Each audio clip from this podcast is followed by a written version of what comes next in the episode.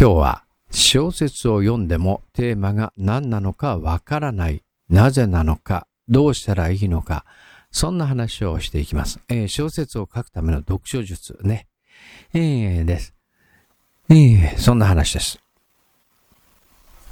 新刊、家康の選択、小牧長くて大絶賛発売中、小説家鈴木喜一郎の小説講座放課後ラジオ。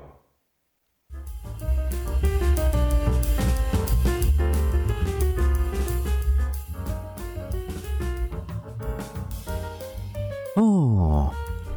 AI 君って面白いもんで、あの、やっぱそれぞれの癖があるよね。えー、っと、今日は、あの、コーパイロット君、うん、に、え、回答させてみました。えっ、と、普段は、あ、バード君じゃないな。えっ、と、今、ジェミニ君だね。えー、グーグジェミニ君を使ってるんだけど、Google ジェミニ君が、うんと、これ答えできませんっていうふうに、えー、言ってきたので、まあ、コーパイロット君にやらせてみました。ああ。小説のテーマとは、作者が読者に伝えたいメッセージや問いかけのことです。小説を読んでもテーマがわからない場合は、次のような方法を試してみてください。ああ、1、主に4つ。1234、1、小説の行動、登場人物や出来事に共通するキーワードや概念を探す。2、小説の結、2、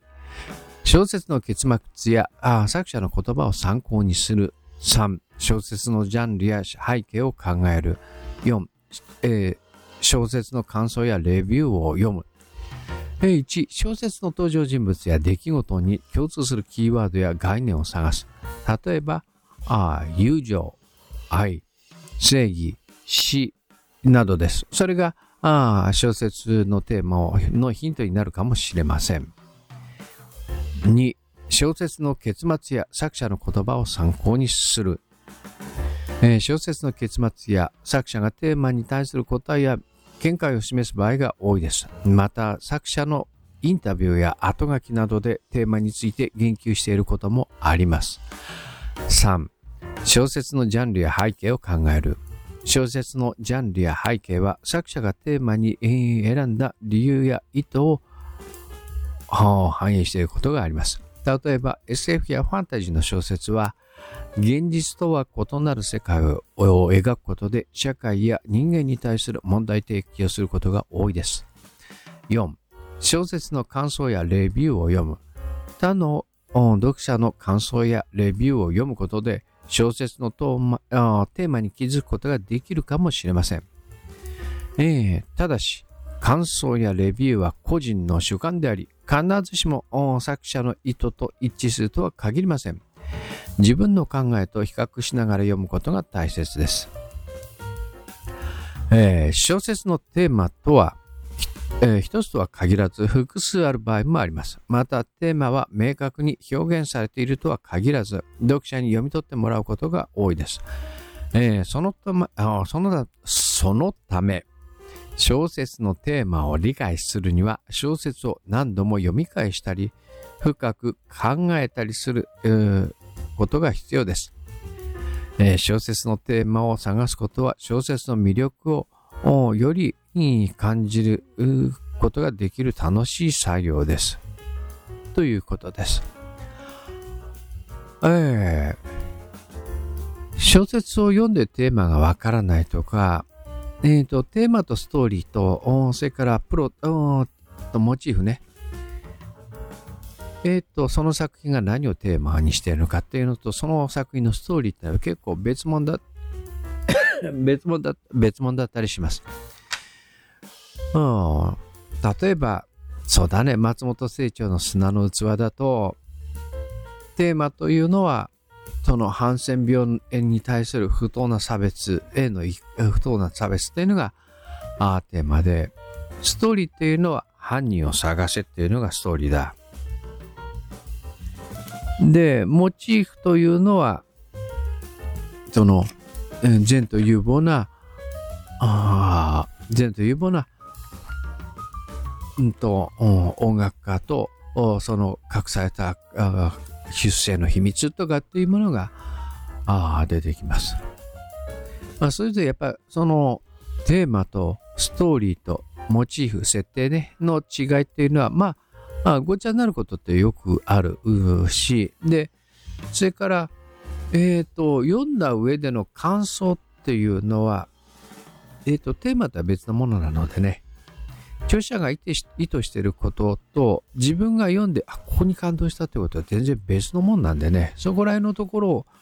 を意識することって大事だったりします。で、まあもちろん、著者が意図したところと読者が読んで面白いと思ったところは全く別のものなので、んで、著者本人は、いや、俺別にそんなこと言いたいつもりだったんじゃないけど、ということは、まあまあよくある話です。ええー、まあ、テーマというのはそういう具合に、あの、あと長編の場合だとね、一つのテーマではなくて、えっ、ー、と、いくつものテーマがあるということは結構あります。えー、で、その時に全体を通すテーマって何なのかっていうのと、それからテーマの大小だとかテーマの優先順位を把握するということが大事です。例えば、銀河英雄伝説っていうと、もう、単行本で10冊ぐらいあるものなんだけど、大元の基本は、行為や正義にかかわらず、死は誰でも関係なく、うん、死は訪れるっていうのが大元のテーマです。で、それぞれの各巻ごとにそれぞれのテーマがある。キルヒアイスが主役になることもあれば、えーと、ほらほら。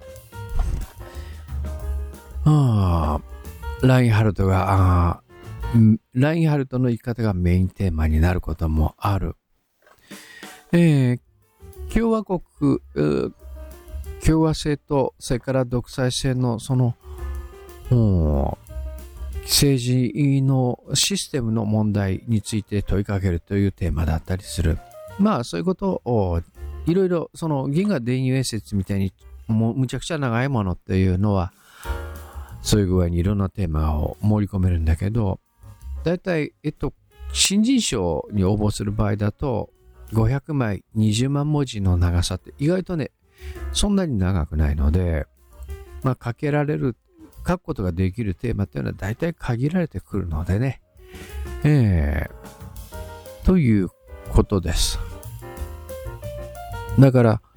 まず自分はこの作品で何を書きたかったっていう、書きたいのかっていうのをテーマを絞って結構大事です。えーと、最初の1作2作ぐらいだとこれテーマ分からずにこうとりあえず読めるっていうことがあると思うので、えー、それ書いていく、書いた後遂行するときにその書いたものを捨てていく作業ってのは出てくるんだけど、大抵はやってないよな。まあいいやいやいやいや。えっ、ー、と、うん、そういうのを取捨選択、エピソードの取捨選択で捨てていく作業ってのは出てくるんだけど、どういうものを捨てていくかっていうことで、エピソードで、テーマに関係ないエピソードをでどれだろうかっていうことを把握することによって、その著者がこの作品で何を伝えたかったかっていうことがわかるようになってくるということです。鈴木喜一の小説講座では随時受講生を募集しています。リモート対応で世界中どこにいても受講できます。江戸川乱歩賞や横溝正史賞、横領物新人賞など圧倒的プロデビュー実績を誇っています。受講申し込みは概要欄からアクセスしてください。この番組へのお便りご質問を募集しています。Google フォームで匿名ボックスを用意しました。概要欄からアクセスしてください。その時にラジオネームを書き添えてくださると嬉しいです。この番組は、